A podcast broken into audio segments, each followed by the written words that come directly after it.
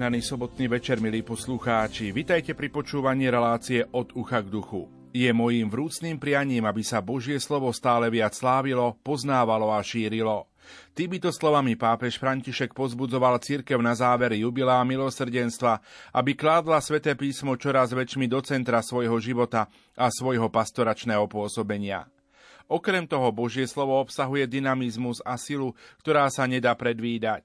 Dokáže sa prihovárať srdcu človeka, aby mu pomohlo objaviť a stretnúť Božiu milosrdnú lásku. Preto si svätý Otec v apoštolskom liste na záver jubilá milosrdenstva prial, aby každé spoločenstvo venovalo jednu nedelu liturgického roka obnovenému úsiliu o šírenie, poznávanie a hĺbšie pochopenie svätého písma.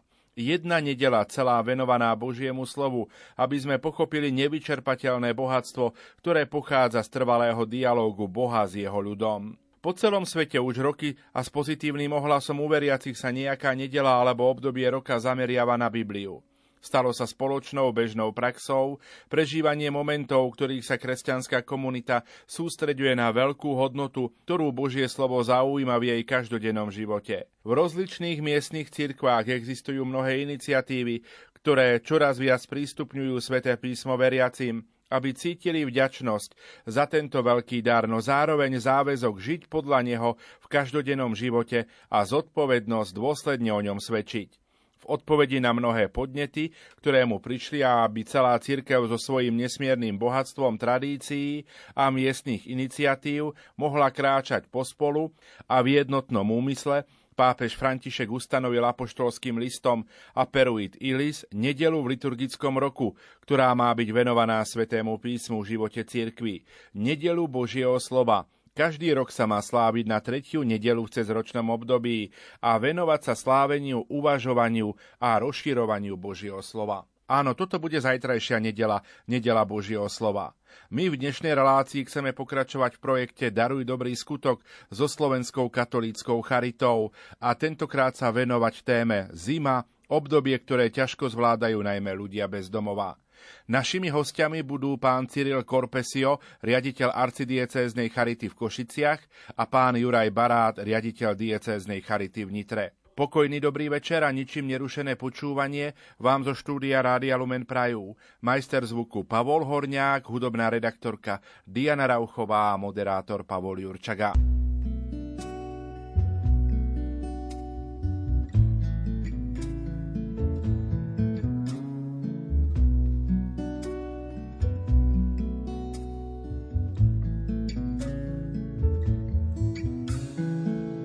Svet je dnes plný piatých kolies, no kto o tom niečo napíše?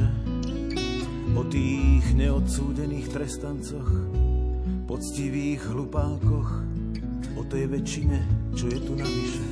O tých, čo nezmestia sa do počtu jeho teplých papúč a dobre pripravených šancí.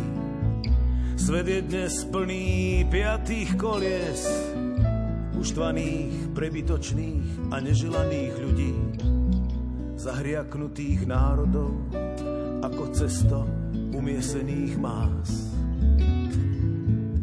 Svet je dnes plný predčasných pôrodov, nemilovaných detí, usmievavých tyranov, teroru slepých, ale najmä nás, nás, nás.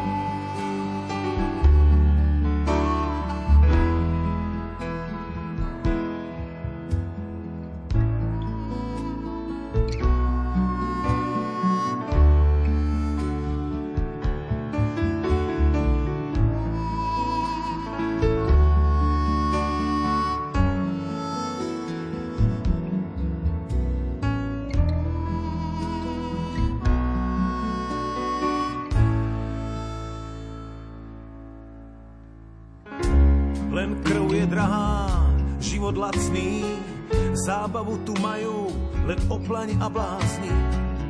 Áno, svet je plný piatých kolies. Pribúda ich denne milióny a márne si myslíš, že v tom zlom kšefte zvanom ľudský život nejdeš ty, lež oni.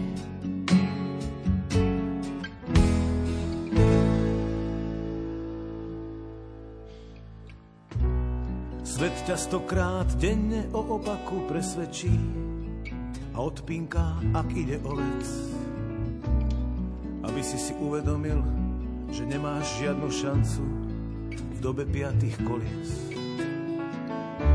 Si ľahostajnejší než prach v kameňu a kašleš na každú premenu. A kašleš na každú premenu. Veď je to len fráza, ktorá z dejín ozve sa. Vymente, vymente na tom voze kolesá. Vymente na tom voze kolesá.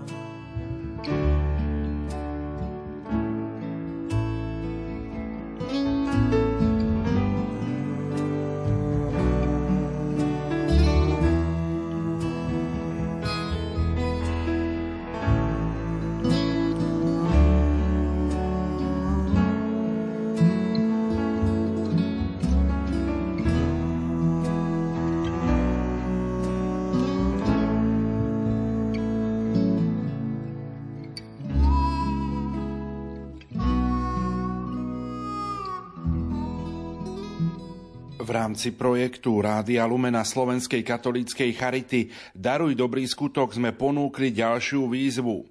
Pomohli ste ľuďom bezdomova napríklad teplým jedlom? Aká bola ich reakcia? Vaše odpovede ste mohli písať na adresu oukd lumen.sk alebo poštou na adresu Rádio Lumen, Kapitulská ulica číslo 2 974 01 Banská Bystrica. Z vašich reakcií spolu so mnou interpretuje kolegyňa Jana Ondrejková.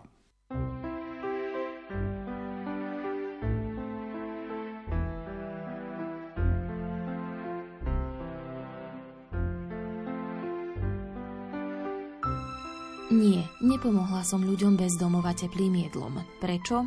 A prečo by som mala? Uvediem príklad. Som nemohúca stará baba. Pred vchodom sú štyri vrecia lístia zo záhrady. Keby som videla, že tie vrecia kto si odnesie do kontajnera 70 metrov od nás, tak keďže sa stravujem v reštaurácii, by som tomu človeku pokojne tam za službu zaplatila obed. Len niečo za niečo. Lenže čo? Nie záujmu pomôcť nevládnej osobe. A ja, pretože on bol lajdák a stal sa bezdomovcom, mám mu dať jesť, aby nezahynul. Je to úplne choré. A tie všelijaké zbierky, kapitalistický výdobytok vôbec nepodporujem, lebo vždy sa pritom niekto obohatí. Sú to veci nedokázateľné a treba s tým prestať. Zamestnať ľudí bez domova napríklad, nech čistia lesy, kosia, zbierajú ohorky z cigariet a tak ďalej. A potom im dať teplé jedlo, na ktoré musia prispieť. Každý má nejaký príspevok od štátu a ak si ešte aj privyrobí, tak si postupne to jedlo uvarí aj sám. Možno je to tvrdé vyjadrenie, ale to prináša život sám. Ja si to teplé jedlo musím pre svoju nemohúcnosť kúpiť. To môže urobiť aj mohúci človek bez domova. Spôsobil si to sám, na rozdiel odo mňa. Mne to spôsobila choroba. Katica z Hozelca. Vážená redakcia Lumen, daruj dobrý skutok. Keď som išla z práce nakupovať, vždy som sa zastavila v kostole na krátku poklonu, ale keď som mala viacej času, ostala som aj na Svetej Omši. Jedno popoludnie silno pršalo. Pred kostolom v mláke klačala si bezdomovec a prosil o almužnu. Sú rôzne reakcie a pohľady, ako sa kto v tejto situácii zatvári. Jedni idú okolo žobrajúcich nevšímavo, iní mu do klobúčika hodia nejaký peták. Keď som ja išla okolo neho, bolo mi ho ľúto. Každému okolo idúcemu podával obrázok s podobizňou nejakého svetého. Mne dal obrázok svetej Teresky Ježiškovej. Tá svetica mi je veľmi sympatická. Jej socha je v kostole na malom oltáriku predo mnou. Dala som do klobúčika 10 korún. Po svetej omši som sa ešte zastavila v Hypernove. Z vrecka vyberám do nákupného košíka žetón a snažím sa ho zasunúť. Nedal sa mi zasunúť, lebo tam bola 10 korunovka. Bola to náhoda? Ja si myslím, že nič nie je náhoda. Tá svetá Tereska ma prekvapila a 10 korún mi vrátila. Na druhej strane obrázka je modlitba k boskému srdcu Ježišovmu za zosnulého. Túto modlitbu sa modlím aj za toho bezdomovca, aj za zosnulých kňazov, bez ktorých by sme nemohli dostať tie milosti a načerpať v kostoloch silu do ďalších dní života. S pozdravom poslucháčka Mária z Partizánskej Lubče. Buď pochválený Pán Ježiš Kristus, vážená redakcia. Rada by som sa i ja podelila o svoju skúsenosť na danú tému. Nakupovala som v obchodnej sieti, kde po použití ich karty v predajni ponúkajú kávu, a to vo viacerých možnostiach výberu. Tak som si vybrala. Uvarila v automate kávomate kávičku, samozrejme s asistenciou predavačky. Spokojná s nákupom i kávičkou kráčala som do blízkeho obchodného reťazca na ďalší nákup. Pri spomínanom obchodnom supermarkete sedel na schodoch blízko vchodu muž, ktorý pozeral na prichádzajúcich. V okamihu som vedela, že mu ponúknem teplú voňavú kávu. Mala som obavy, ako zareaguje, ale premohla som ich a podala mu kelímok s teplým nápojom. S otvorenými ústami a vďačnosťou to prijal a ja som mala pri srdci dobrý pocit. A tak naozaj platí, blaženšie je dávať, ako prijímať ako sa píše v skutkoch apoštolov. S láskou a úctou Mária zo starej ľubovne. Poslucháč Peter napísal, ľuďom bezdomova treba pomáhať, určite ale rozumne. V Dubnici je zariadenie, kde noclak stojí 50 centov, takže nikto nemusí nocovať vonku. Mesačne je to 15 eur, najnižšia dávka od štátu je asi 60 eur. Jediná podmienka je prísť v triezvom stave. Nedávajte im peniaze, premenia to na alkohol. Osobne som jedného zobral do supermarketu a kúpil mu polievku v pohári.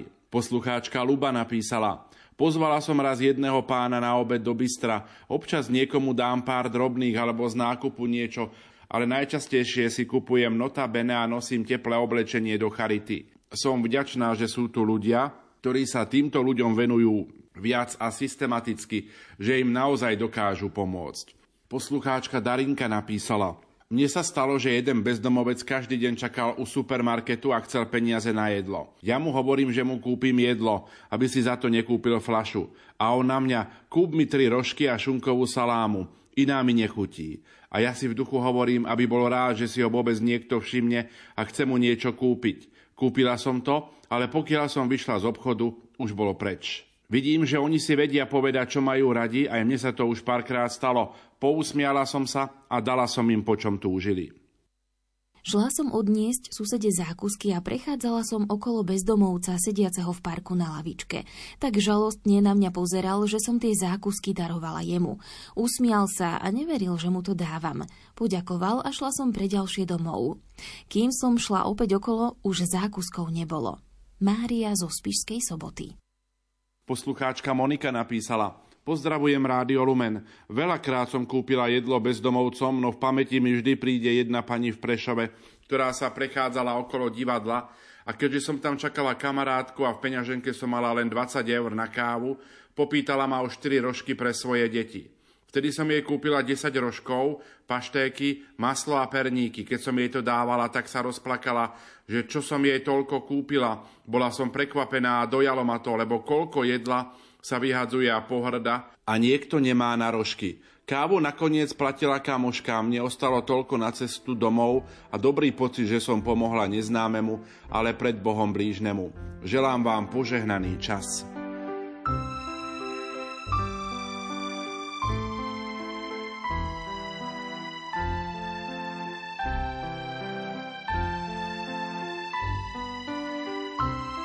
Som vašou stálou poslucháčkou, mám už 74 rokov. Keďže som nemala takú možnosť v tom čase nejako pomôcť bezdomovcom alebo unikajúcim ľuďom pred vojnou, zapájam sa len v kostole príspevkom na charitatívne účely. Ale predsa vám opíšem jeden skutok, ktorý sa stal asi pred 30 rokmi. Bola horúca letná nedeľa. Keďže v našej malej dedinke Malý Krtíš, ktorá je na juhu Bansko-Bystrického kraja, sme ešte nemali žiadny kostol, išla som s mojimi dvomi deťmi do kostola do susednej dediny, vzdialenej asi 4 kilometre. Od nášho domu asi po prvom kilometri bolo na ceste odstavené malé nákladné auto s košickou ešpz a vedľa neho na priekope sedel mladý muž, povyzúvaný, ľahko oblečený, lebo bola veľká horúčava okolo 30 stupňov.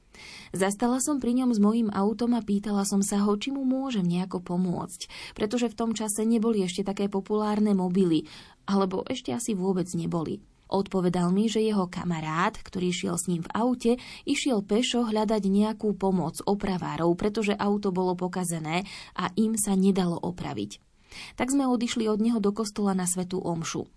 Keď sme sa asi po hodine vracali tou istou cestou domov, stále tam ešte sám sedel. Bolo vidieť, že je vyčerpaný, dehydrovaný. Po príchode domov som sa snažila rýchlo vypražiť reznie, ktoré som mala nachystané k nedelnému obedu. Dva kusy, ktoré boli najväčšie, s niekoľkými kusmi chleba a fľaškou studenej sirupovej vody som zabalila a vyslala som s nimi vtedy svojho asi 12-13 ročného syna na bicykli, aby mu to odniesol, prípadne aj kamarátovi. Jeho reakcia bola veľké prekvapenie, že brázdia celé Slovensko, ale že sa s ničím takým nestretli. Na môjho syna to zanechalo tiež dobrý vplyv. Bola to pre nás zanedbateľná hodnota, ale malo to iste veľmi dobrý výchovný účinok. Teraz syn už má 45 rokov, bývame v jednom dome ako dve rodiny, ale pred každými Vianocami alebo na štedrý deň sa vždy snaží odniesť nejaké trvanlivé potraviny do útulku pre bezdomovcov, kde vždy osloví aj mňa, aby som niečo pribalila.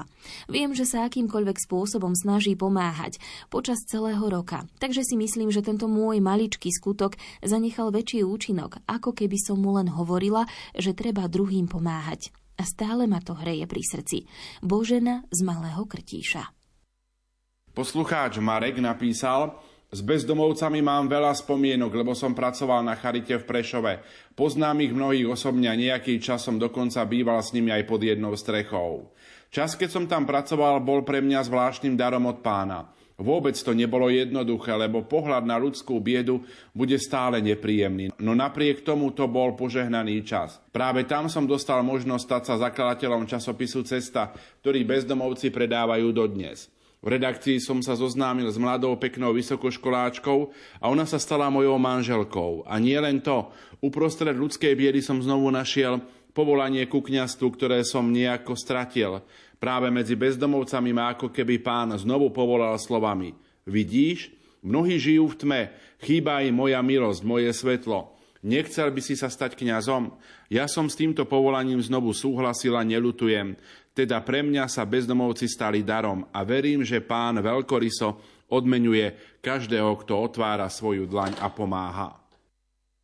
Dobrý deň do Rádia Lumen. Už viackrát som chcela reagovať na vaše výzvy, ktoré sa týkajú charity, ale nevedela som sa odhodlať. Chcem vám dnes opísať jeden príbeh s človekom bez domova, ktorého sme stretli na vlakovej stanici v Prešove. Vracali sme sa v nedeľu popoludní z duchovných cvičení a rýchlik nebol ešte pristavený na nástupišti, tak sme sa na stanici rozhodli, že sa pomodlíme korunku Božieho milosrdenstva. Kúsok od nás sedel jeden pán, vyzeral dosť opustený a občas si niečo upil z fľaše. Po chvíli sme počuli, že sa pre niečo rozčuluje, až nakoniec zobral do rúk telefón a volal policajtom, aby prišli na stanicu urobiť poriadok, lebo sa tam modlia a chcú urobiť zo stanice kostol. My sme sa snažili modliť potichu, ale potom sme sa stíšili, že sa domodlíme každá sama. Jedna z nás ticho odišla a vrátila sa s bagetou v ruke. Pristúpila k tomu pánovi a podala mu bagetu a povedala, aby ju zjedol a ak bude chcieť, kúpi mu ešte jednu. Prijala by som vám zažiť reakciu toho pána. Pozrel na ňu a začal srdce rvúco plakať, úplne nahlas. A chcel niečo povedať, ale iba si utíral slzy tými neumytými rukami a nám bolo tiež všetkým do plaču. Po chvíli sme už museli ísť na nástupište, tak sme sa s ním rozlúčili. A on iba plačúc vyriekol ďakujem. Cestou domov sme to dlho rozoberali a myslím, že ani jedna z nás na toho pána a jeho reakciu nikdy nezabudne. Už niekoľko rokov pracujeme ako Farská charita a organizujeme zbierky trvanlivých potravín, hygienických potrieb, šatstva a potešíme sa, keď ľudia prinesú. My to potom odovzdáme a máme síce dobrý pocit, že sme pomohli, ale toto bolo niečo tak silné a oslovujúce a hlavne krásna životná skúsenosť lásky, ktorá je vynaliezavá. Marta z Budmeríc. Poslucháčka Vilma napísala, raz keď som išla z nočnej, išla som hneď do obchodu, pred obchodom sedel na kamenom kvetináči bezdomovec. Zastavil ma, či by som mu nedala 50 centov na čaj. Keď na mňa prehovoril, zistila som, že je to kamarát z detstva. Spýtala som sa ho, ako sa dostala sem. Povedal alkohol, žena odišla, deti sa nepriznávajú, radšej žijú v zahraničí. Dala som mu stravenku aj 50 centov. Slúbil, že sa pôjde najesť. Povedala som mu, že sa budem za neho modliť. Doma som povedala, že koho som stretla, čo som spravila a vysmiali sa mi. Počase som ho stretla v nemocnici, odrezali mu prst a dal sa dohromady. Tak sa zdalo. Pred Vianocami som ho znova stretla, až som sa hambila. Flaša v ruke a partia. Len som tak na neho pozrela a išla, ale stále som na neho myslela. Keď som išla druhýkrát z roboty, len tak mi napadlo, že už som ho dávno nestretla. A verte alebo nie, oproti kráčal muž v bielom svetri s taškou v ruke, skoro som odpadla.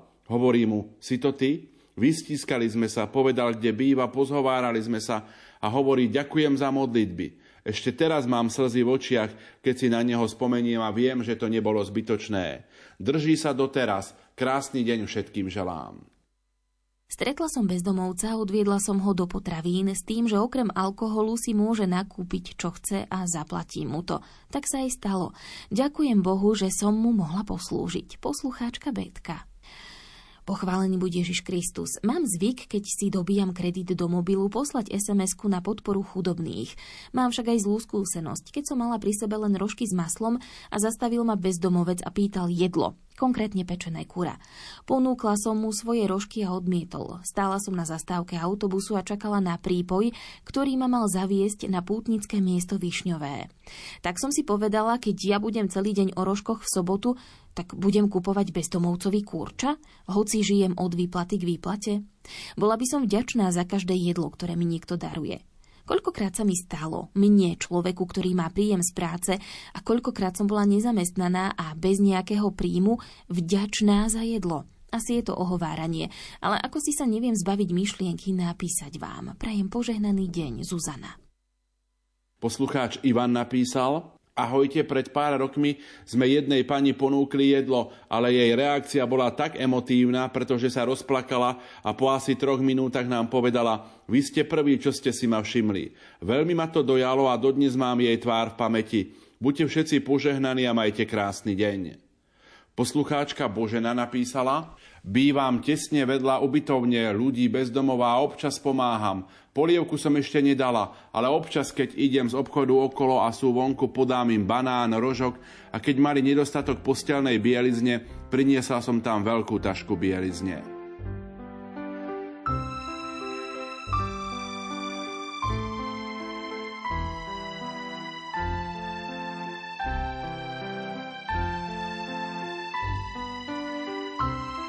Dobrý deň prajem. Každoročne darujeme domáce koláče ľuďom v núdzi či v okolí alebo pri nákupnom centre. Potešíme aj peniažkom alebo potravinami. Keď som žila v Anglicku, darovala som vianočné menu, kapustnicu, reznie, šalát, koláčiky neznámemu. Za tie iskričky a usmiate oči to veru stálo. Vždy, keď viem, tak pomôžem. Aj do útulkov nosíme periny, prikryvky, nemá každý krásne Vianoce. Aj vám prajem krásne, šťastné a veselé prežitie Vianočných sviatkov. Silvia. Poslucháč Ján uviedol, ľudí bezdomova považujem za najbiednejších z biedných, preto každodenne sa za nich modlím a podľa možnosti ich cez charitu podporujem.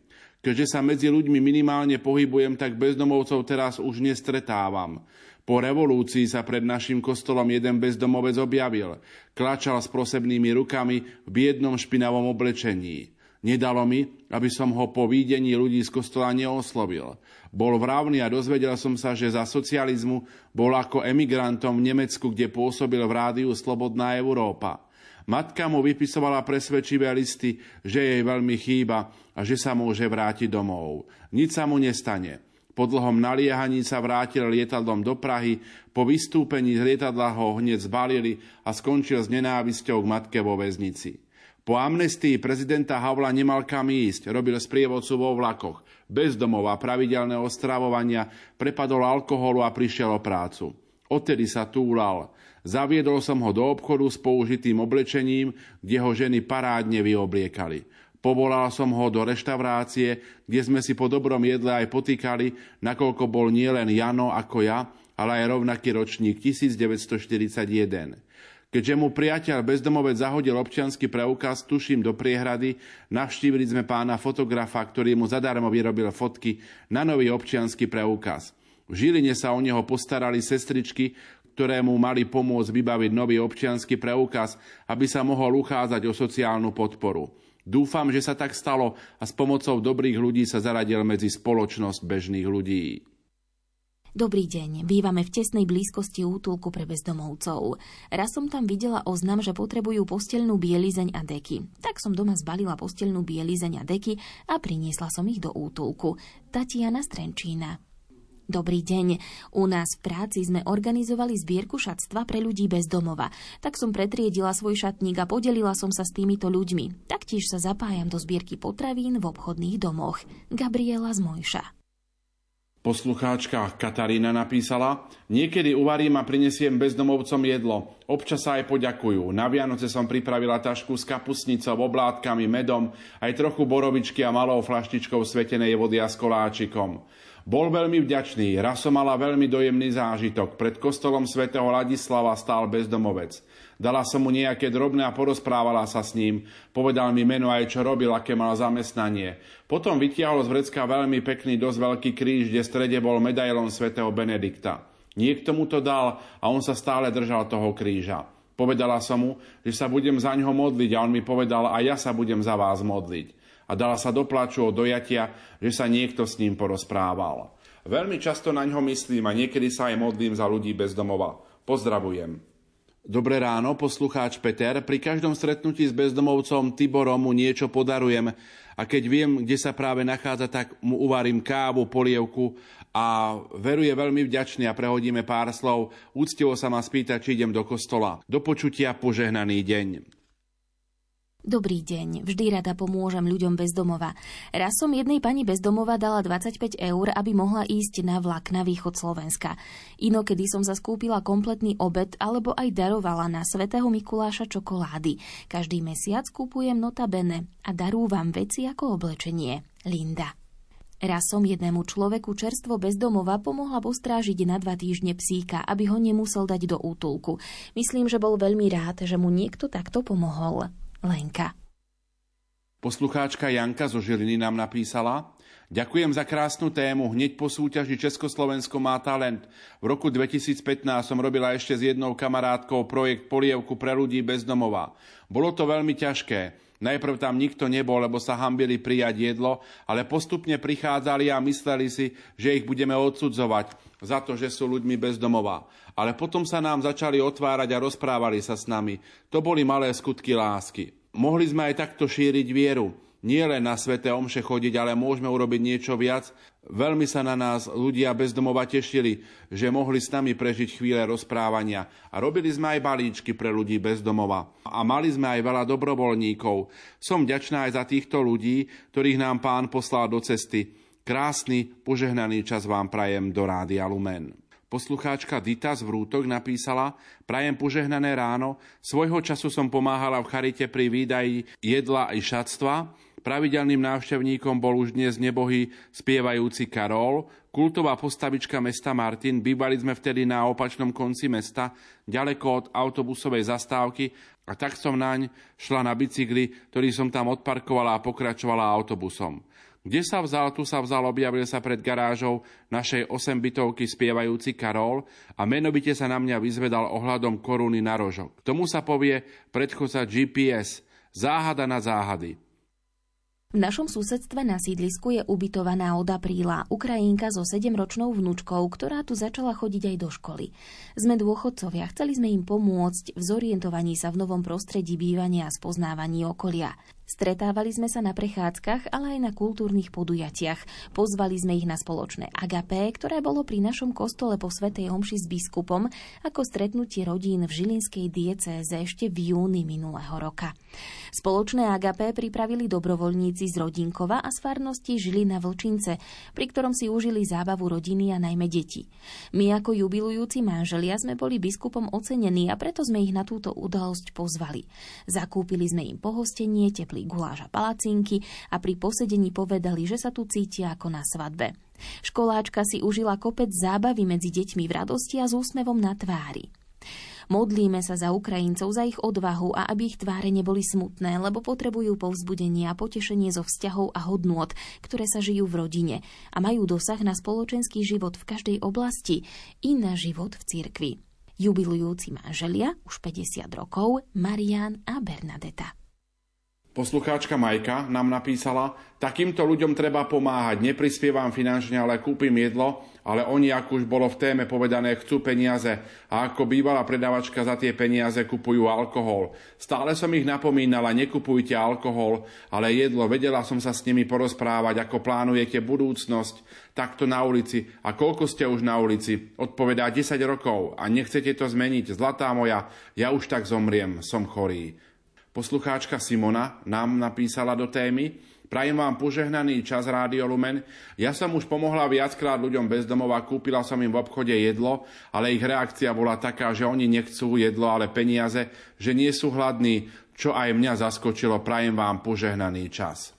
Máme to aj reakcie od Janky. Moja prvá skúsenosť s bezdomovcami bola pred 25 rokmi, keď som študovala v Ružomberku. Jedlo sme im dávali vždy, keď sme v piatok dostali suchú stravu a my sme z intráku odchádzali domov. Zaujal ma jeden mladý pán bezdomovec, ktorý bol veľmi inteligentný, jeho komunikácia s nami bola na vysokej úrovni, mal však takú zásadu, že nikdy si od nás jedlo nezobral. Vždy sme mu ho položili na lavičku a keď sme sadli do autobusu, vtedy si to zobral. Bolo to preň ponižujúce žobrať o jedlo. Zistili sme o ňom, že to bol vyštudovaný podnikateľ, ktorý neviem prečo skončil na ulici. A ešte jedna reakcia. K vašej téme o bezdomovcoch je potrebné pripomenúť i to, že sú súčasťou spoločenstva, ktorom žijeme. Pán Ježiš povedal, chudobných budete mať stále medzi sebou. Prečo? Lebo sme bezsitní, sebeckí, pyšní. Ľudia neprispôsobiví, sú chudáci, ktorým sa nedarí držať krok a nároky spoločnosti. Stratili zmysel života, povinnosti im nič nehovoria, no tiež potrebujú lásku, porozumenie, pomoc, hmotnú i tú peňažnú. Ubytovňa nie je zdarma, všetko vyžaduje prostredie, súcit a lásku.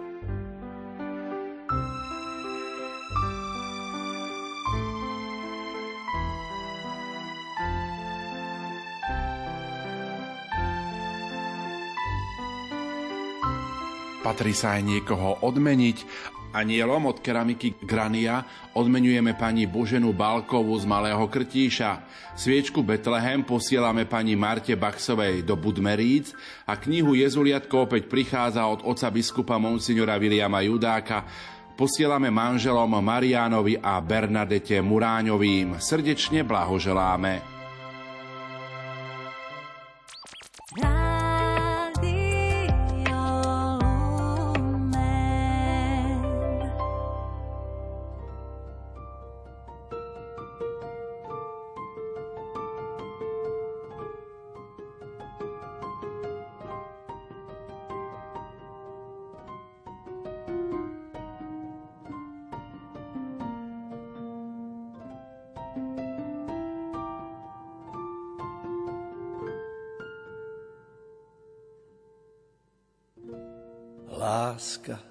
Na nič nepýta.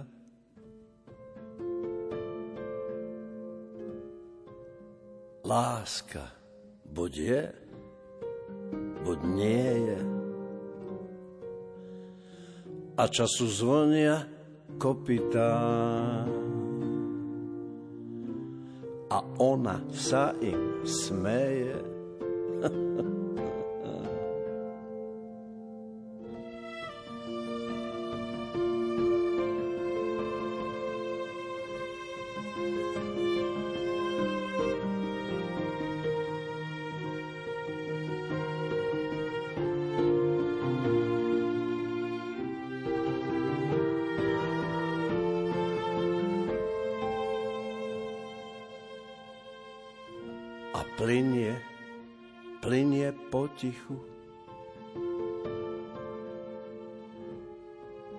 tá voda riečna,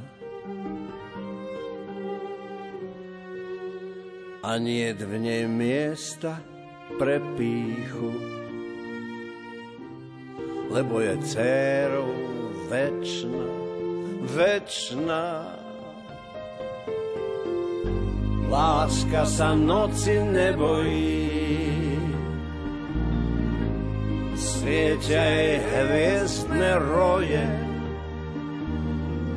a v nepokojnom pokoji verne si koná svoje.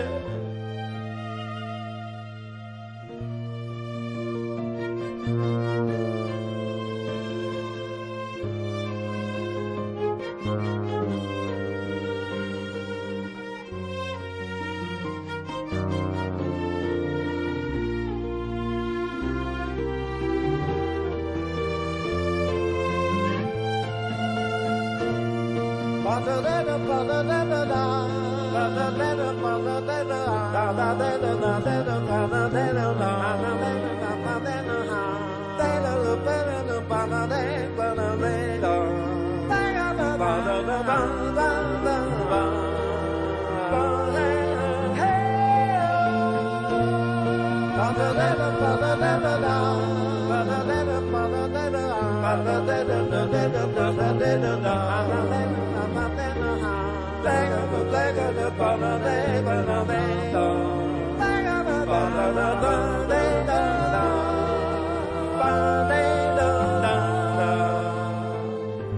Láska sa noci nebojí, svietia jej hviezdne roje. A v nepokojnom pokoji verne si koná svoje.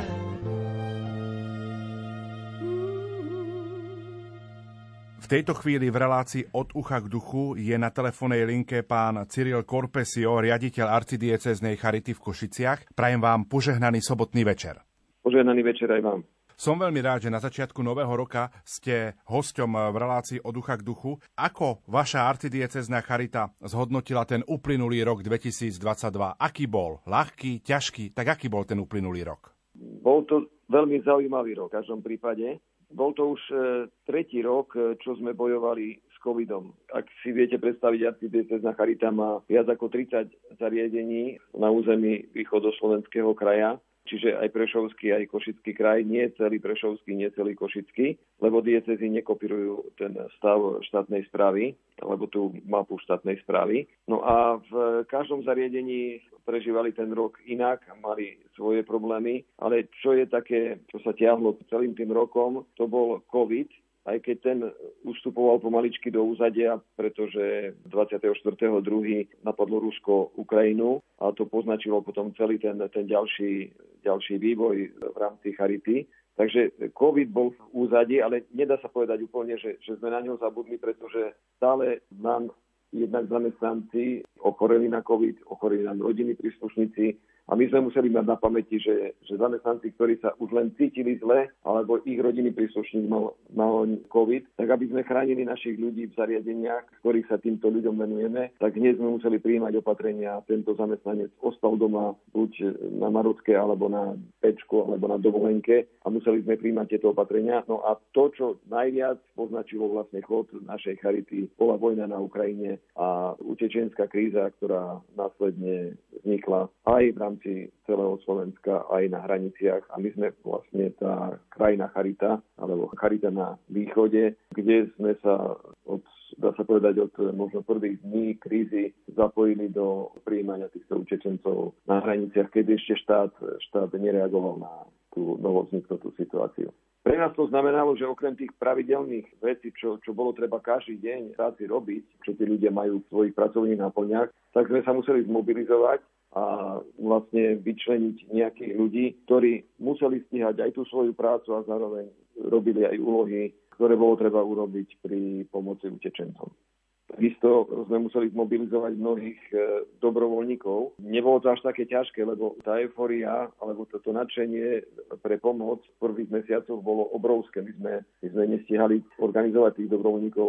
Bolo to také aj pre mňa motivujúce a, a také veľmi príjemné poznanie, keď napríklad z nemocnice celé oddelenia sa nám hlásili na službu na hranicu aj v noci, aj v soboty, nedele, aj a bola to zima, kedy, kedy bolo ťažké na tej hranici celú noc e, slúžiť a, a mrznúť, lebo z začiatku to bolo také, že ešte nebol ani stan, nebolo nič, až potom sme postupne dovydávali ten hraničný priechod, to také, také ľudský ktoré zmierňujú zimu, zmierňujú nepriazným počasie a tak ďalej. Čiže bolo to také príjemné prekvapenie, ako, ako sa dokázali ľudia zmobilizovať a ako s akým nadšením na tú hranicu šli. Máme však nový rok 2023. Pred akými výzvami stojíte? Je, je tu viacero, viacero výziev, ak si zoberieme tú širokú škálu služieb, ktoré Charita poskytuje a v každej sa niečo deje. Len tak prebehnem všetky tie služby, ktorým sa naša charita venuje. Sú to služby zariadenia, kde je odkazanosť klientov na sociálnu službu. Čiže to sú, aby aj posluchači si vedeli predstaviť, to sú klasické domovy dôchodcov, sú to denné stacionáre, denné stacionáre, tak ak by som ich mal charakterizovať, tak to sú také škôlky pre starších ľudí a pre ľudí, ktorí majú istý handicap a potrebujú pomoc aspoň cez deň, kedy ich príbuzní sú v práci. Potom máme agentúry domácej ošetrovateľskej starostlivosti, to sú sestričky, ktoré chodia do domácnosti a riešia problémy ľudí, aby ľudia nemuseli so všetkými svojimi problémami do nemocnice, čiže tam, kde lekár odporúči agentúru domácej ošetrovateľskej starostlivosti, tam naše sestričky idú. Potom máme hospic, e, to je zariadenie, kde prídu ľudia, ktorí sú už pred, e, tesne pred odchodom do väčšnosti, potom aj zomierajú v tomto zariadení v takých dôstojných podmienkach a s čo najmenšími bolestiami. Potom máme komunitné centra, kde sa venujeme Rómom. Máme štyri komunitné centra e, u nás na východe, kde naši sociálni pracovníci e, vlastne pracujú s touto cieľovou skupinou.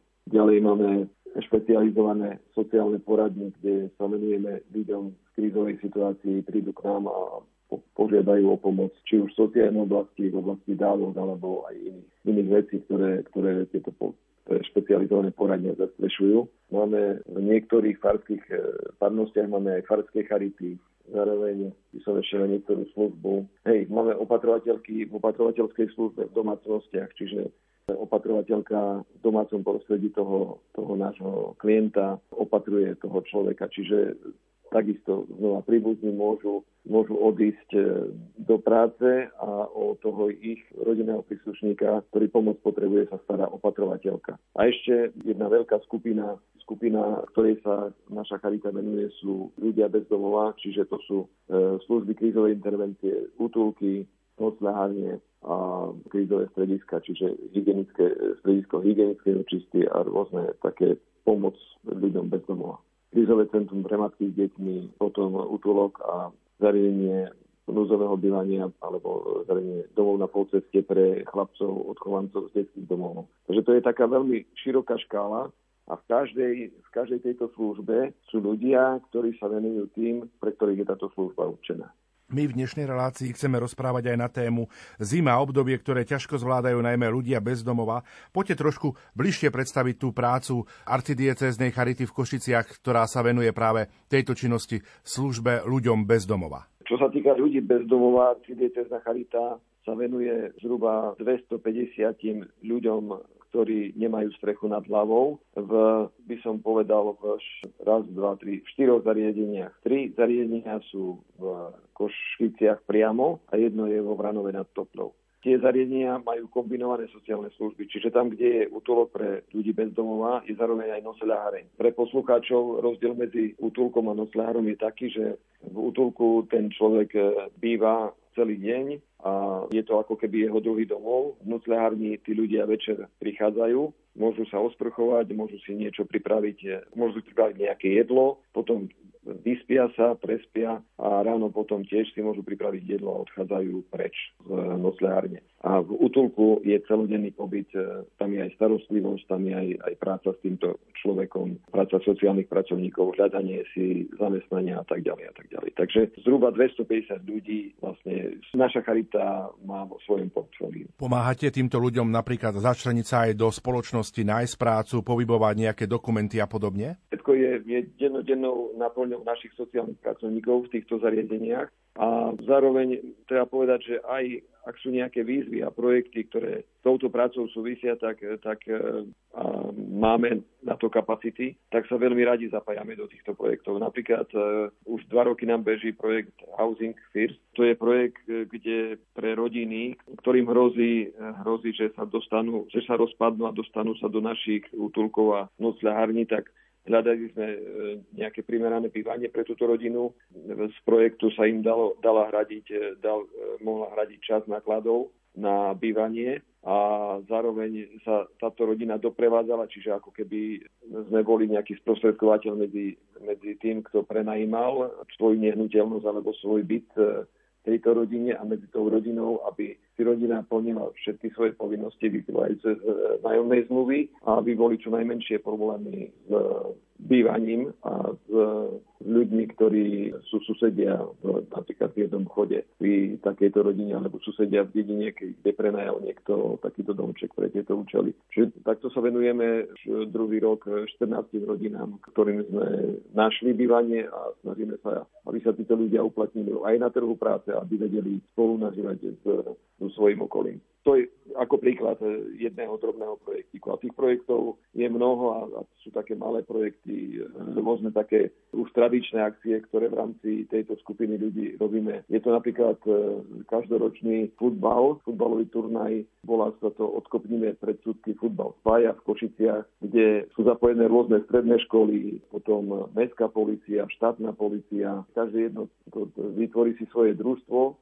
Je tam aj naše družstvo ľudí bez domova a ľudí z komunitných centier rómskych a to už má takú možno 13, 14, 15 ročnú tradíciu s nejakými možno predstavkami, keď bol COVID. A takto hlavne tá stredoškolská generácia je tak citlivená aj pre, pre oblasť ľudí bez domova a má to taký veľmi pekný priebeh a, a aj zažitky a taký šport, keď sa spája s takouto činnosťou, tak je to veľmi užitočné. A rôzne, rôzne iné ďalšie projekty. V Lipanov máme tiež taký futbalový turnaj. Lipanov je komunitné centrum pre ľudí z marginalizovaných skupín, čiže pre Romov. Takže keď hovoríme o tejto cieľovej skupine, tak je tam jednak tá stála služba a potom rôzne také činnosti a projekty, ktorými sa snažíme citliviť tú majoritu, čiže tých, tých ľudí, ktorí nemajú problém s bývaním a ktorí sú bez e, takýchto problémov aby vnímali aj túto skupinu ľudí a, a to, že sú tu medzi nami a potrebujú nejakým spôsobom pomôcť, alebo aspoň, e,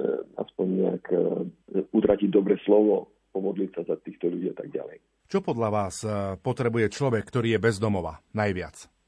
Tí ľudia, čo sú bez domova, mali sme tu pred tromi, zhruba tromi rokmi také verejné zhromaždenia, kde rozhodovalo o tom, že či sa v Košiciach postaví nový útulok alebo nie. A tí ľudia tam veľa raz, prišlo tam našich možno 50-60 ľudí bez domova a hovorili svoje svedectvá. Bolo to také dosť silné, keď hovorili, že aj oni si mysleli možno pred 5-6 rokmi, že nikdy sa im to nemôže stať, že oni stratia domov a ocitnú sa niekde v útulku alebo v nocľahárni, ale stalo sa im to a tie okolnosti sú rôzne, to znamená, že buď smrť blízkych, e, na ktorých boli naviazaní, buď e, nejaké, nejaká závislosť e, jedného alebo dvoch rodinných príslušníkov a rôzne iné ľudské okolnosti spôsobili to, že sa k nám do útulku dostali. No a, a toto je také, také niečo, čo potom mení, mení život toho človeka, ale to, čo je také spoločné, že, že aj to sú ľudia a majú majú mať svoju dôstojnosť, ktorú aj oni sami vnímajú, že sú hodní, hodní úcty, hodní e, záujmu e, nás, iných ľudí a že treba, aby sme sa aj na týchto ľudí pozerali ako na seberovných a niekoho, kto je minimálne hodný toho, aby sme sa s ním mohli porozprávať, aby sme nejako brali ich ako, ako niekoho, kto je, e, na, keď nie našim známym, tak aspoň niekým, koho si vážime. Ako vám možno aj v tejto situácii môžu pomôcť napríklad naši poslucháči? ako by nám mohli pomôcť, tak byť citlivý pre túto skupinu ľudí. Lebo keď sme chceli stavať pred tými tromi rokmi útulok pre bezdomovcov tu v Košiciach v jednej mestskej časti, tak namiesto toho, aby ľudia boli radi, že sa niečo také postaví a sa, ak tam mala byť kapacita cez 100 ľudí, Takže 100 ľudí sa dostane, dostane strechu nad hlavou a dostane sa do nejakého, nejakého systému, kde, kde sa im systémovo venujú pracovníci a vytratia sa z lavičiek, vytratia sa z chodov v bytovkách a tak ďalej, tak úplne opačná, opačná tendencia nastala a ľudia písali petície, že my tu v našej mestskej časti ako takýto útulok nechceme. Čiže také citlivenie sa aj preto, že títo ľudia tu stále boli, stále sú a, a stále aj budú a títo ľudia potrebujú našu pomoc. No a vlastne celá spoločnosť, e, alebo tá spoločnosť sa hodnotí aj podľa toho, ako sa k takýmto ľuďom e, správa. To správanie je od toho, či, či týchto ľudí akceptujeme v našej blízkosti,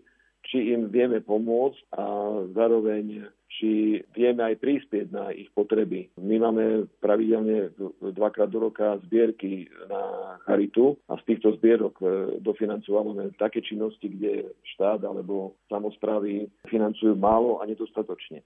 Takže aj, aj to je možnosť. Čiže okrem tej osobnej charity, ako ja hovorím, že vidieť toho človeka, prihovoriť sa mu a možno mu dať, e, dať nejakú tú pomoc od šatstva cez e, jedlo, tak potom aj byť citlivý pri týchto zbierkach a prispieť s tým vedomím, že naozaj e, tie zbierky pomáhajú týmto ľuďom. Čiže tá, keď by sme to mohli rozdeliť, tak to je tá materiálna pomoc, a potom tá e, finančná pomoc. Dá sa pomôcť častvom, dá sa pomôcť, keď nejakým jednom na takej pravidelnej báze, dá sa pomôcť nejakým zamestnaním toho človeka, čiže potrebujem nejakú, nejakú činnosť, ja neviem, od obyčajného pozametania až po nejaké vykopové práce alebo tak, tak títo ľudia veľmi radi, veľmi radi, ak aspoň, aspoň za nejaké drobné a, a niečo veľmi radi pomôžu. Takže aj, aj k tomu sú vedení, lebo súčasťou tej práce v útulkoch je aj pracovná terapia a zároveň ako vedia, vedia byť užitoční aj, aj ľuďom, ktorí potrebujú nejakú materiálnu pomoc. Myslím fyzickú pomoc.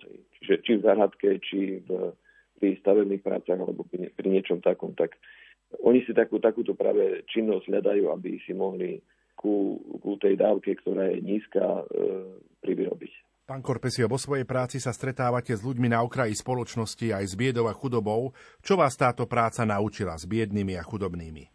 Že títo ľudia majú svoje potreby, majú svoju dôstojnosť a že to, že ak je niekto aj chudobný, tak to neznamená, že, že musí byť aj, ja neviem, niekto, kto kradne, kto neviem čo všetko, aké, aké všetky, všetky synonymá sa s chudobou spájajú aj v chudobe sa dá žiť dôstojne. A to je vidno. Keď, keď sa začnete s týmito ľuďmi rozprávať, tak e, otvárajú vám, vám svoje srdce a svoje životné príbehy, tak vidíte, že, že to sú takí istí ľudia, ako my všetci, len, sa im, len boli v istom čase a na istom mieste a za istých okolností a dostali sa do takejto životnej situácie. Tu nechceme ako hodnotiť, lebo veľa raz, e, keď si nevie niekto rady s ťažkou životnou situáciou, tak siaha aj ku takým veciam, ako je alkohol, alebo drogy, alebo niečo iné a, a to má potom vplyv na, na ten výsledok, že, že skončí u nás. A to, ako my sme tá naša majorita, väčšinou, keď sa, keď sa rozprávame, tak každý si myslí, že nie sa to nemôže stať, ako že to sú ľudia, čo si môžu za to sami, alebo tak, ale nie je to celkom tak. Z nášho rozprávania sa pomaličky naplňa taký váš záverečný odkaz, ktorý v sobotu večer počúvajú toto naše rozprávanie o charite a o projekte Daruj dobrý skutok. Daruj dobrý skutok. Tak eh, on má svoje pravidlá, ktoré sa dajú nájsť na stránke Slovenskej katolíckej charity, ale to tak, čo by som mohol povedať, blíži sa, my máme pravidelné zbierky, čiže na prvú pôstnu nedelu a na prvú adventnú nedelu, čiže to je jesenná jarná zbierka na charitu. Tá prvá pôstna nedeľa sa blíži, tak tu by som chcel vyzvať potom ľudí. Dá sa pomôcť tak, že tí ľudia, ktorí sú veriaci a sú v kostoloch, tak môžu vtedy prispieť na túto zbierku, ale my máme aj formu takú, že, že dá sa potom prispieť aj na náš účet. Tak ak, ak sa cítia byť oslovení aj, aj touto reláciou, a chcú pomôcť, tak, tak určite na našich stránkach každej charity, naš, na, konkrétne naša charita má www.charita.sk určite nájdú spôsob, ako by vedeli, vedeli pomôcť.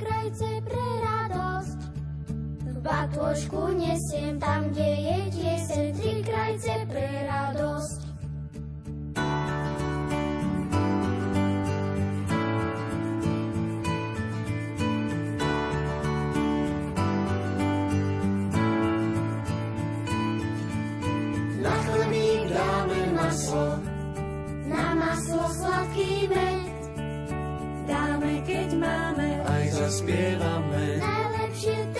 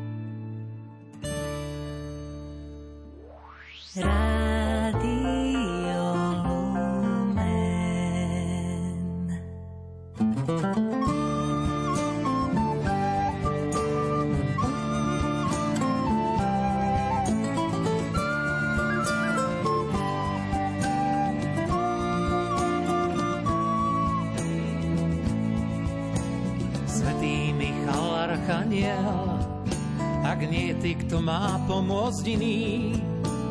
Národu, čo teba chcel, za patrona ich vlasti Ukrajiny. Svetý Michal Archaniel, vysloboď ho z vojnových pút. Vypočuj nárek a volanie, o čo ťa v modlitbách žiada tvoj ľud. Nech letia naši strážni anieli, prosbou k iným anielom, aby do dobra duše oddeli ich ľudia opantaný zlom. Myšlienka ako tichá predtucha dá rozhodnutia miný smer, keď šepne im ju aniel do ucha, že nechcú viac vojnu boje, že nechcú viac vojnu boje, ale chcú mier.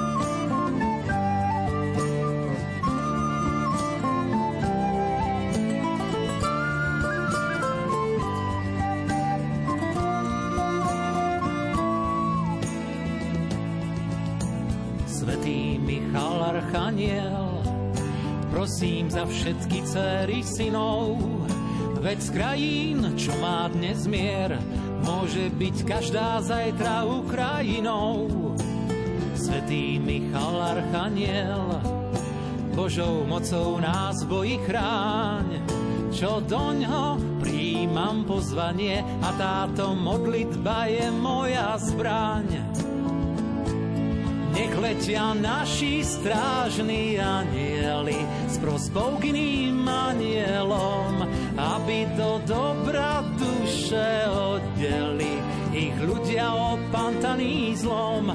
Myšlienka ako tichá predtucha dá rozhodnutia miný smer, keď šepne im ju aniel do ucha, že nechcú viac vojnu boje, že nechcú viac vojnu boje, ale chcú mier.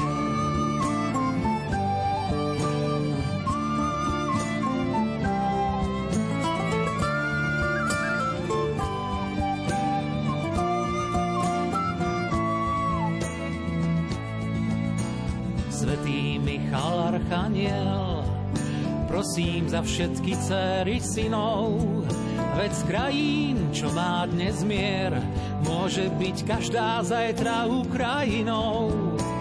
Svetý Michal Archaniel, Božou mocou nás v boji chráň, čo do ňo príjmam pozvanie a táto modlitba je moja zbraň. Nech letia naši strážni anieli s prozbou k iným anielom, aby do dobra duše oddeli ich ľudia opantaní zlom. Myšlienka ako tichá predtucha dá rozhodnutia miný smer, keď šepne im ju aniel do ucha, že nechcú viac vojnu boje, že nechcú viac vojnu boje, že nechcú viac vojnu boje, ale chcú mier.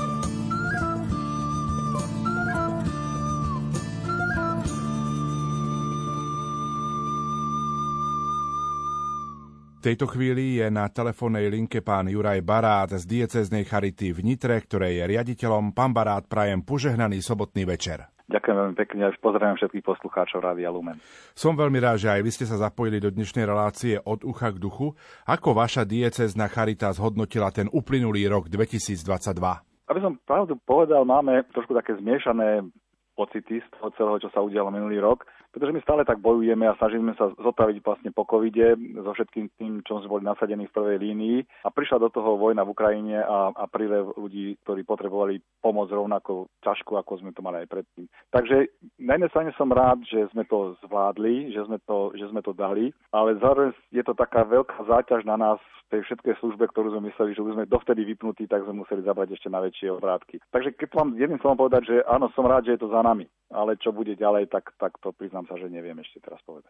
Aké výzvy vás čakajú v tomto roku 2023, ktorý sme pred niekoľkými dňami začali? Tak my chceme pokračovať v tom, čo sme začali a chceme stabilizovať naše služby. Chceme udržať chod tých činností, ktoré sme doteraz robili a zdá sa, že musíme k tomu trvale tento rok e, nechať aj pomoc pre ľudí, ktorí sú, sú tu z Ukrajiny. Pridali sa k tomu náročné energetické podmienky a finančné teda v tomto, pridali sa k tomu náraz finančných požiadaviek, hlavne v zdravotníctve, ale aj v ostatných službách. Takže toto budú také výzvy, ktoré nás čakajú teda tento rok, aby sme nemuseli nič zatvoriť, alebo by som rád, aby sme na konci roka povedali, zase sme to dali. Čítal som na webovej stránke Slovenskej katolíckej charity, že v dieceznej charite Nitra plánujete v tomto roku vzdelávanie vašich zamestnancov a dobrovoľníkov cez program Dekacert. O čo vlastne pôjde? Vysvetlite, či priblížte našim poslucháčom program alebo taký projekt e, s podnadpisom etický etický program pre Charitu. Je to projekt, ktorý začal vlastne, vypracovala v Nemecku pani profesorka Junemann a, a aplikovali ju vlastne v českých charitách viacerých diecéznych a my sme v Charite hľadali na Slovensku, že ako, ako ďalej, aby sme, aby sme okrem tých profesných e, činností vedeli budovať našich ľudí aj v hodnotových veciach. A zdalo sa nám toto ako dobrá vec, ktorá by bola pre nás vhodná. Takže minulý rok prebiehalo školenie lektorov tohto projektu, aby mohli v každej dieceze byť ľudia, ktorí ktorí budú vzdelávať a formovať ľudí v hodnotách pre charitu v tých sociálnych službách. Takže je to odvodené od slova DK CERT, že desatoro a certifikácia, takže z toho, toho vzniká projekt, ktorý, ktorý po jednotlivých príkazoch desatora sa snaží to aplikovať do, do každodenného života. Znamená to, ako svietiť čas, ako, ako oslavovať, oslavovať, ako si pripomenúť sviatky zamestnancov, klientov a dobrovoľníkov, ako vytvárať vzťahy a neodsudzovať povedzme starších ľudí, ktorí sú za rovnako, aby to boli nielen klienti, ale aj, aj naši zamestnanci. Takže to sa všetkého týka teda tento projekt, e, ktorý spúšťame a v podstate sa na to všetci tešíme a uvidíme, čo to vlastne prinesie. Takže o tomto je dekacert, ktorý tu chceme použiť v týchto nelahkých dobách. Pán Barát, patríte medzi najstarších pracovníkov Charity, pracujete v nej od roku 1991. Aké okolnosti vás priviedli k tejto práci? Áno, tak je to už vyše 31 rokov, čo som, čo som v Charite a vtedy to bolo v podstate pozvanie od vtedy pána kardinála Korca, ktorý bol vtedy e, biskupom v Nitre. My sme sa poznali ešte z totality a teda, teda on mal pomocného biskupa, pána biskupa Rábeka. V tejto takejto konštelácii sa vtedy zakladala Charita na Slovensku v 91. A teda ja som pri nejakých príležitosti, ako sme sa stretávali, ako, ako formovať, ako robiť tieto ostatné veci. Takže tieto kontakty z podzemnej cirkvi, ako sa to vtedy volalo, sa preniesli do otázky, ako začať charitu v Nitre a to bolo teda pozvanie pre mňa založiť charitu vlastne v Nitre ako jednu, jednu z tých siedmých diecezných charit. No a teda vlastne väčšina sa ukázalo, že sme ľudia, ktorí boli tam technici, malo z nás bol profesionáli, žiadni sociálni pracovníci. No a tak vtedy sme takto začali a začali sme hľadať charitu, ako, ako, ako ju budovať jednotlivých diecezách postupne. Ak si tak trošku zaspomínate, aké boli také tie prvé projekty Charity na Slovensku? Tak úplne prvý taký spoločný projekt, to bolo v tom lete 91, sme, to bolo, to bolo, prijať, to bolo krátko po výbuchu Černobylu na, na Ukrajine, e, atomovej elektrárne. A sme prijímali prvých ľudí, e, tak detí, ktorí boli postihnuté z tejto oblasti, tak sme organizovali prijatie týchto ľudí do jednotlivých rodín na Slovensku, so všetkým, čím, čo bolo s tým spojené, takže to bol taký úplne prvý. A potom sme postupne rozvíjali spoločne ostatné projekty, ako bola opatrovateľská služba, ktorý sme ju nazývali charitatívna služba v rodinách, aj na mnohých charitách sa to dodnes takto volá, ale potom až štát začal, začal organizovať zákony a, a nazvali opatrovateľskou službou a mnohé veci, ktoré sme, ktoré sme od tej doby robili, boli priekopnícke, či už to bol prvý detský charitný dom e, rodinného typu na Slovensku v Považskej Bystrici, či už to bola hospicová starostlivosť, ako sme rozbiehali hospice na Slovensku, prvé teda vlastne charitné, alebo to bola humanitárna pomoc do zahraničia. Takže mnohé, mnohé tieto veci boli naozaj priekopnícke v tej dobe a ktoré sa potom postupne neskôr stabilizovali a uzákonili a boli v podstate štand, nie sú už štandardom súčasťou vlastne práce, sociálnej práce a dobrovoľníctva vôbec na Slovensku. Aká je taká perspektíva práce Charity do budúcnosti, do tých najbližších možno týždňov, mesiacov, rokov? Tak keď nadviažem na to, čo spúšťame ten projekt Dekacer, takže tá práca je, aby sme robili, aby sme sa snažili robiť prácu profesionálne, odborne, ale aby sme pritom nezabudali na hodnotové veci, ktoré sú nám vlastné, čím sme špecifické, alebo mali by sme byť špecifickí ako, ako cirkevná organizácia. Takže aby sme boli srdcom pri človeku, ktorý je, ktorý je v núdzi, ktorý túto službu potrebuje, ale zároveň aby sme ju robili aj profesionálne. No a musíme to udržať aj, aj ekonomicky, teda formovať ľudí, pretože kľúčom sú ľudia, ale sa ľudia potrebujú aj peniaze, takže toto, toto sú také, také výzvy pre nás v tomto roku a v tom ďalšom období. Pracovníci Slovenskej katolíckej charity aj vy osobne sa stretávate s ľuďmi, ktorí prežívajú chudobu alebo sú na okraji spoločnosti a chudoba to nie je téma, ktorá by tak často možno rezonovala v médiách. Tak e, máte pravdu, je to presne teda takto. Ja, ja to poviem z dvoch, z dvoch pohľadov. Za prvé, väčšina ľudia, ktorí prichádzajú z médií, tak, tak chcú písať o, o charite a potom troška to tak akože možno zveličovať pred Vianocami a ostatní časť roka ako keby ani nie. A moja skúsenosť je, že Veľmi málo chýba v médiách odborných, odborníkov, vlastne, ktorí vedia na chudobu aj postaviť dobré otázku alebo o tom, čo robíme. Takže to je, mala by sa rozšíriť taká širšia diskusia, v čom sú problémy chudoby, čo prežívajú chudobní ľudia, pretože to nie je len o materiálnej chudobe, to, je, to, má, to má mnoho rozmerov. A rovnako teda preto takto to spúšťame aj my v, v Charite znútra, aby sme túto mediálnu prácu, príbehy ľudí, formáciu ľudí v týchto oblastiach, aby sme teda sa snažili posunúť ďalej, aby sme pracovali povedzme, s ľuďmi, ktorí študujú na, na vysokých školách sociálnu prácu a, a prenašali sa tam aj tento rozmer vlastne charity, odbornosti, aby sa spájala teda odbornosť s hodnotovým svetom. A, takže nie je, ale a ľudia viete, tak nakoniec to nie je nič nové, že to je len dneš, dnešná, téma. Keď si pozriete, alebo pripomenieme si príbeh milosrdného Samaritána, mnohí obchádzajú ľudí, ktorí sú chudobní, zranení, vylúčení zo spoločnosti a ako by sa nás to netýkalo, takže, ale na druhej strane musím povedať, že za tie, za tie ostatné roky sa situácia sa zmenila, vyrastá veľa ľudí, ktorí sú citliví, vnímaví a sú ochotní do tejto témy vstúpiť a pristupovať. V čom vidíte príležitosti, v čom by mohla Charita pomáhať, keby mala na to napríklad personálne zabezpečenie a finančné kapacity?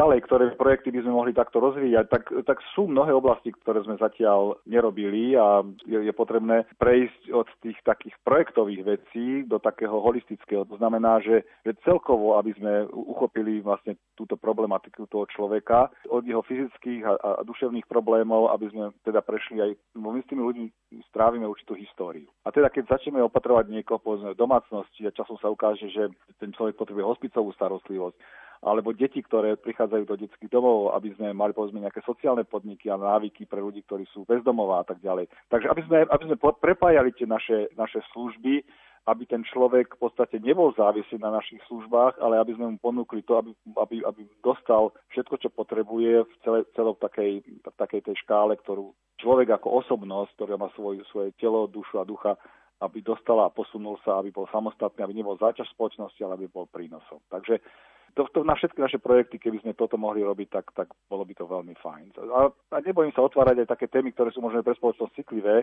ako ľudia, ktorí sú povedzme chronickí alkoholici, alebo ľudia, o ktorých, ktorých stále ešte obchádza pretože niektoré témy vieme uchopiť a niektoré témy si aj my dokážeme celkom ako uchopiť e, ako charita a do toho sa pustiť. A, a bolo by to naozaj veľmi dobré, keby Slovensko, ktoré v podstate je v Európskej únii, je počka bohatšie, vedelo sa trošku uschopniť a pomáhať aj viac, viac ľuďom, ktorí sú na tom chudobnejšie v zahraničí na, na, na medzinárodnom poli. Myslím si, že v tejto situácii je nám takým príkladom aj samotný pápež František, ktorý vlastne vyzýva, aby sme šli na perifériu, ale Určite. aby sme hľadali ľudí na okraji spoločnosti. Čo poviete? Áno, určite, určite. Ako teda je, je, je skvelým príkladom tomto, to, aj teda je, viete, viete keď sme začínali charitu pred tými 30 rokmi, tak pýtam sa, kde sa my môžeme o naučiť, kde sa písme o tom píše. A pápež František je, je dnes ten, ktorý ukazuje, že, že vlastne v Evanieliách, v písme svetom sa o to píše na každej strane. A aj s osobným príkladom k tomu ukazuje, že, že ako interpretovať vlastne písmo sveté tak, že vlastne je to, je, to, je, je živé a, a týka sa to vlastne všetkej tejto práci s človekom, ktorý je, ktorý je, je biedný, ktorý je chudobný telesne, duchovne. A, a toto všetko nás pápež František učí, ako ja myslím, že každý jeho príhovor je viac menej skvelý, ktorý, ktorý ponúka také živé slovo. Ja sa veľmi teším teda, že rád sledujem to, čo on hovorí. V tomto našom rozhovore ste spomenuli, že už 31 rokov pracujete v Slovenskej katolíckej charite. Čo vás naučila práca s biednými, chudobnými alebo ľuďmi na okraji spoločnosti? Zjednodušila mi život. Naučil som sa, že, že nepotrebujeme tak veľa k tomu, aby sme prežili a nepotrebujeme tak veľa tomu, aby sme boli vnútorne spokojní. Takže mňa to naučilo zjednodušovať svoj život a na druhej strane rozumieť e, ľuďom, ktorí sú, ktorí sú biední, ktorí sú, no biední. Viete, stretávate my stretávame ľudí s našimi klientami, či už ľuďmi bezdomova, ktorí sú vysokoškolskí vzdelaní, vedia niekoľko jazykov a alkohol ich povedzme priniesol, alebo nejaká iná slabosť ich priviezla na okraj spoločnosti, ale tí ľudia sú, sú inteligentní, sú vnútorne bohatí a tak ďalej. Takže mňa to učí zjednodušovať svoj život a nemať také veľké nároky a očakávania od toho, čo, čo život prináša. A pritom samozrejme byť vnútorne bohatý, to neznamená teda, že, že, že musím stále za niečím pachtiť, ale, ale a takto, keď to, toto príjmem, tak ten môj život je pomerne bohatý a rozmanitý. Ako ste počas uplynulých Vianoc, ale aj teraz, ako pomáhate ľuďom bez domova, ak by sme mohli aj túto tému trošku otvoriť a načrieť? Áno, áno, tak ľudia bez domova sú jedna z našich takých cieľových skupín, ktoré sa snažíme pomáhať v vnitre. A tam už máme také zabehnuté, zabehnuté, zabehnuté veci. Keď sú sviatky, tak samozrejme sviatky, svetíme to, pripomíname si to v takej tej našej katolíckej tradícii modlitbami, koledami, ale teda tí ľudia potrebujú, aby boli prijatí aby ich niekto vypočul a ozývajú sa aj sponzory alebo niektoré firmy, ktoré sú ochotné nejakým spôsobom pripraviť niečo pre ľudí bez domova, takže snažíme sa to, im to sprístupniť. Im, to, im, im teda ukazujeme, že sa nemusia ľudí bez domova báť, vyviať sa im, ale na druhej strane teda nám to pomáha aj, aj ekonomicky, keď nám niekto takto pomôže, že navarí napríklad strávu celý deň pre ľudí bez domova. No a na druhej strane, keď sú veľké mrazy alebo je veľmi sýchrav a tak ďalej, tak cez tie Vianoce nechávame to otvorené, tie naše projekty 24 hodín, pretože my dávame v Nitre zaregistrované denné centrum aj noclaháreň, ale teda cez víkend je zatvorená tento denné centrum, kde sa poskytuje sociálne poradenstvo a strava, ale teda v tých, tých vianočných časoch to necháme otvorené 24 hodín, 7 dní v týždni. Čo konkrétne podľa vás potrebuje najviac človek bez domova? Tak ono je to ten opäť pr- príklad Evangeliový, že potrebuje sa najesť, ale v zápätí potrebuje, aby ho niekto prijal, vypočul, mal na neho trpezlivosť. A teda aj také, takéto otvorené srdce. A to je, to je myslím, že je dôležité, ako, aby sme neprišli ľuďmi, keď ich počúvame, ľudí bez domova, že ich odsudzujeme, že tak sám si si za to môžeš, sám si si to spôsobil. Ale sme ich vedeli prijať v tej situácii, aké sa momentálne nachádzajú a komunikovať s tým spôsobom, že čo môže byť ten ďalší krok, čo, čo môžeme spoločne prejsť. Čo môže on urobiť, aby sme ho neučili závislosti na nás, ale čo môžeme spolu urobiť tak, aby sa on posunul o krok ďalej. Niekedy to trvá roky až, a, a, ako je veľmi dlho, ale mať tento postoj a v tomto duchu pozitívne viesť rozhovory, nenechať sa samozrejme dobehnúť, čo, čo sa občas stane, sú šikovní, takže, ale aby sme sa vedeli posúvať vlastne ďalej a, a jemu pomôcť aj, aj my, aj naša služba, aby, aby mala zmysel. Mnohí z našich poslucháčov sa možno aj po tomto odvysielaní tejto relácie budú pýtať, prečo je podľa vás táto práca dôležitá, práca Slovenskej katolíckej charity. Práca, služba je, je, je charity je, je dôležitá, je, pretože jednak je tu štát, ktorý má svoj systém sociálnej pomoci a sociálnych služieb, ale rozmer dobrovoľníctva, rozmer toho, že, že ako tak sa hovorí, že ľudia prepadávajú cez tú sociálnu sieť, a nikto im nevie pomôcť, tak v tomto je charita vlastne v podstate nenahraditeľná. A na druhej strane, teraz bez toho, že by som odsudzoval iných, ale to, čo sa snažíme, aby aby sme Charite sa učili robiť hodnotovo, aby sme to vedeli, že to naše poslanie, doplňame to ako dobrovoľníci. A, a v tejto službe vlastne si myslím, že, že je to nenahraditeľné v tom prístupe. Rovnako sme inovatívni, v mnohých projektoch sme prekopníci na Slovensku, projekty, ktoré sme robili, takže jednak je to teda tá tradícia, jednak je to, je to, je to inovatívnosť v tomto všetkom, ktoré sa v Charite spája a toto je dôležité, čo Charita prináša pre ľudí bez doma, čo prináša pre túto spoločnosť. Ako vám môžu v tomto smere napríklad pomôcť aj naši poslucháči? Tak poslucháči Rádia Lumen sú rôzne, rôzne skupiny. Pokiaľ sú mladší, vládzu a, mo- a sú schopní, ochotní byť dobrovoľníci, bolo by to veľmi fajn, keby sa zapojili do služby Charity, či už na úrovni farnosti alebo okolo projektov, ktoré Charita robí. Pokiaľ sú ľudia, ktorí sú starší a chorí, tak môžu sa nás modliť a môžu, môžu nás podporovať na, tejto, v tejto našej činnosti adresne a, a pamätať, obetovať sa utrpenie za nás a takýmto spôsobom pomáhať nám, nám, aby sme to preniesli sa cez tieto nelahké obdobia aby sme to robili správne, aby sme to robili dobre, aby sme to robili ako službu cirkvi. Pán Bará, za tých 31 rokov máte aj nejaký taký príbeh, ktorý vás možno pozbudil, potešil a možno tak oduševnil ešte viac tejto práci v Slovenskej katolíckej charite? No, tých príbehov je veľa, musím teda povedať, že áno, sú, sú to viacej ľudia bez domova, ktorí sa vrátili. Viete, mnohí ľudí, ktorí stretávame bez domova, tak sú ochotní odišli od rodiny, alebo rodina ich zavrhla a nie sú ochotní sa vôbec vrátiť. A radšej sú ochotní zomrieť, než by sa vrátili do tejto rodiny. Tak, a preto sú to no, také katolické rodiny s pôvodom tradične. A tie príbehy, keď sa ten človek vráti, zmierí sa s tou rodinou a vráti sa naspäť, je schopný, aby ho rodina prijala a aby, aby, sa, aby, sa, aby sa bol schopný zaradiť a podporovať, tak to sú pre mňa také, také vzácne príbehy. Ďalšie príbehy sú keď ľudia, ktorí končia svoj život v hospici, tak sú také bolestné situácie, ale mnohí ľudia v tých našich službách odchádzajú pokojí, zmierení a pripravení na, na ten prechod do, toho, do tej ďalšej etapy toho väčšného života, väčšnosti. A, a týchto príbehov takýchto je viacej. Mnohí ľudia, ktorí prišli do Charity a, a nevedeli vlastne, že čo majú v živote so sebou robiť a ich to skúsiť, lebo im to niekto poradil a začali ako dobrovoľníci.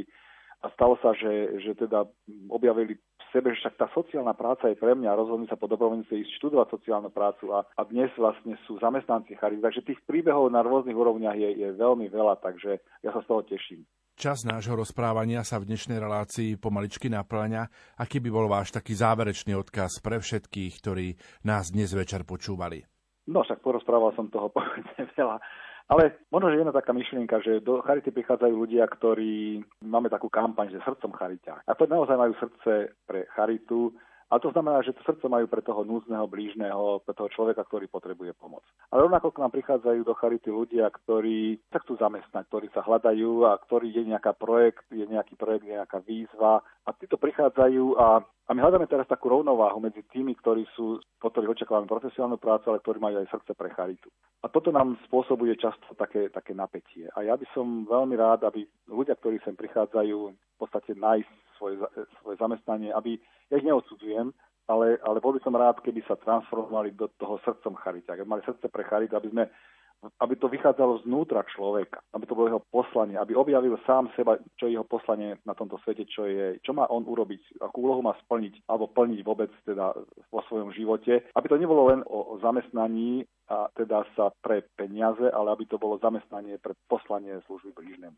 Taký príklad, tak ľudia, možno, že to, to bolo jasnejšie, ľudia prichádzajú a idú, nohy je vojna, bojujú za svoju vlast, bojujú za svoje rodiny, za svoje deti, za svoje hodnoty, ktoré majú. Ale do vojny vstupujú aj ľudia, ktorí sú ako žoldnieri, že majú za to zaplatené a že idú, idú, idú robiť niečo. Ja by som veľmi rád, teda, aby tie žoldnieri v charite sa transformovali pre, pre ľudí, ktorí majú službu pre charitu a chceli, chceli pomáhať a videli v prvom rade blížneho, ktorý potrebuje pomoc. Na druhej strane si uvedomujem, že my v charite nemôžeme, nedokážeme vždy zaplatiť vlastne takýchto ľudí, ale pokiaľ to budeme robiť spoločne, tak, tak tieto prekážky prekonáme a bol by som rád, teda, aby sme v tomto duchu vedeli posunúť aj službu Charity na Slovensku aj naše dieceze nakoniec ďalej. Hosťom dnešnej relácii od ducha k duchu bol pán Juraj Barát, riaditeľ dieceznej Charity v Nitre. Ďakujem veľmi pekne za váš čas. Ďakujem za pozvanie.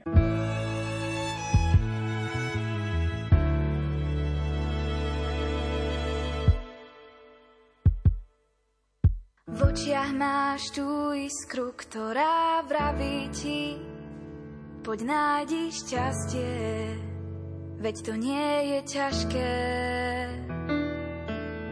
Láka ťa to skúmať svet a pritom cítiť, ako ťa vietor nesie preč.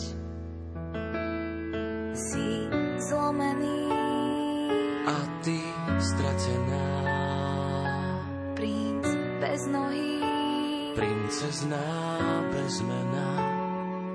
A spolu čakáme, kým slnko vyjde a zase zapadne, ďalšia noc príde.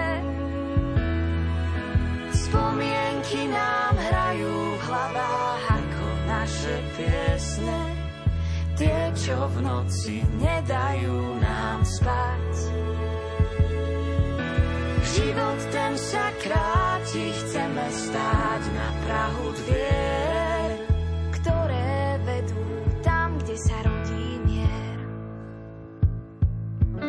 V srdci cítiš, že dobrodružstvo čaká ťa, no strach sa ozýva a v hlave metie ťa. Stále váhaš, či urobiť krok máš Poviem ti vpred, je lepšie ako vzad. Si ako kométa, svietiš do sveta. Si ako silueta, pozri tam je cesta. A spolu kráčame, preplávame rieku. Šťastím odomkneme tú životnú klietku.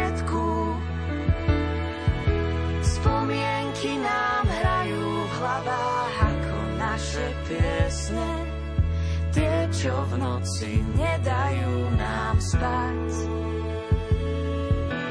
Život ten sa kráti, chceme stáť na Prahu dvier,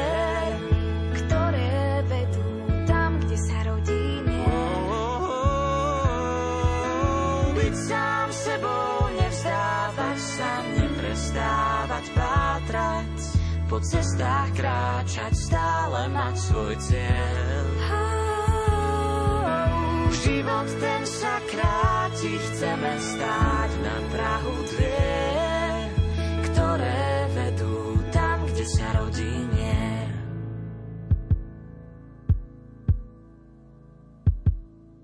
Si zlomený a ty stratená. Princ bez nohy, princezná bez mena. Toľko dnešná relácia od ucha k duchu, kde sme sa venovali v rámci projektu Daruj dobrý skutok so Slovenskou katolíckou charitou téme Zima, obdobie, ktoré ťažko zvládajú najmä ľudia bez domova. Našimi hostiami boli pán Cyril Korpesio, riaditeľ arcidiecéznej charity v Košiciach a pán Juraj Barát, riaditeľ diecéznej charity v Nitre. Za pozornosť vám tejto chvíli ďakujú majster zvuku Mavol Horňák, hudobná redaktorka Diana Rauchová a moderátor Pavol Jurčaga. Do počutia.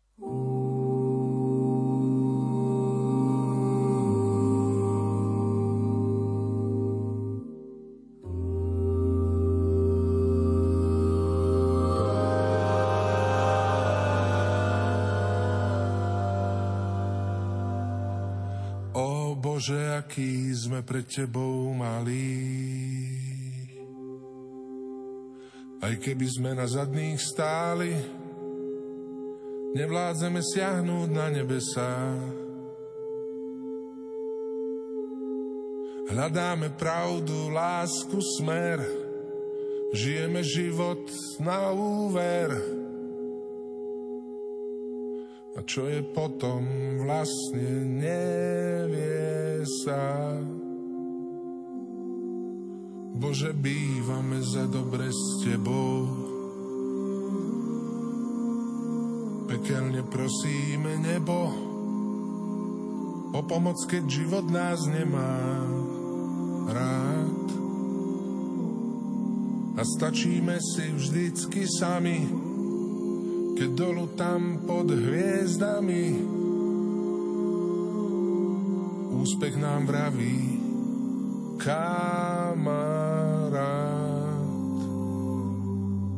To teraz všetko kajúcne tvrdím a právom cítim sa hrdý, že počúvaš môj ľudský hlas. Povedz mi prosím ťa Bože, ako tak pokojne môžeš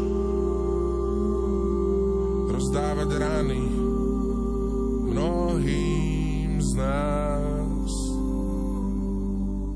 Dnes v noci dole v čínskej štvrti som videl matku ako štvrtí svojim deťom chlieb ten Boží dar.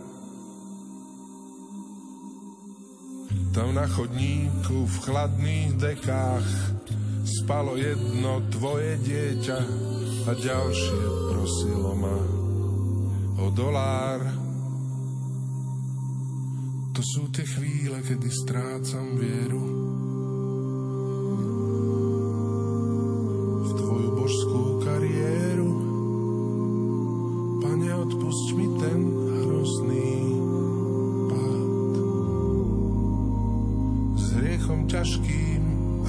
Tvoje, príď kráľovstvo Tvoje, buď vôľa Tvoja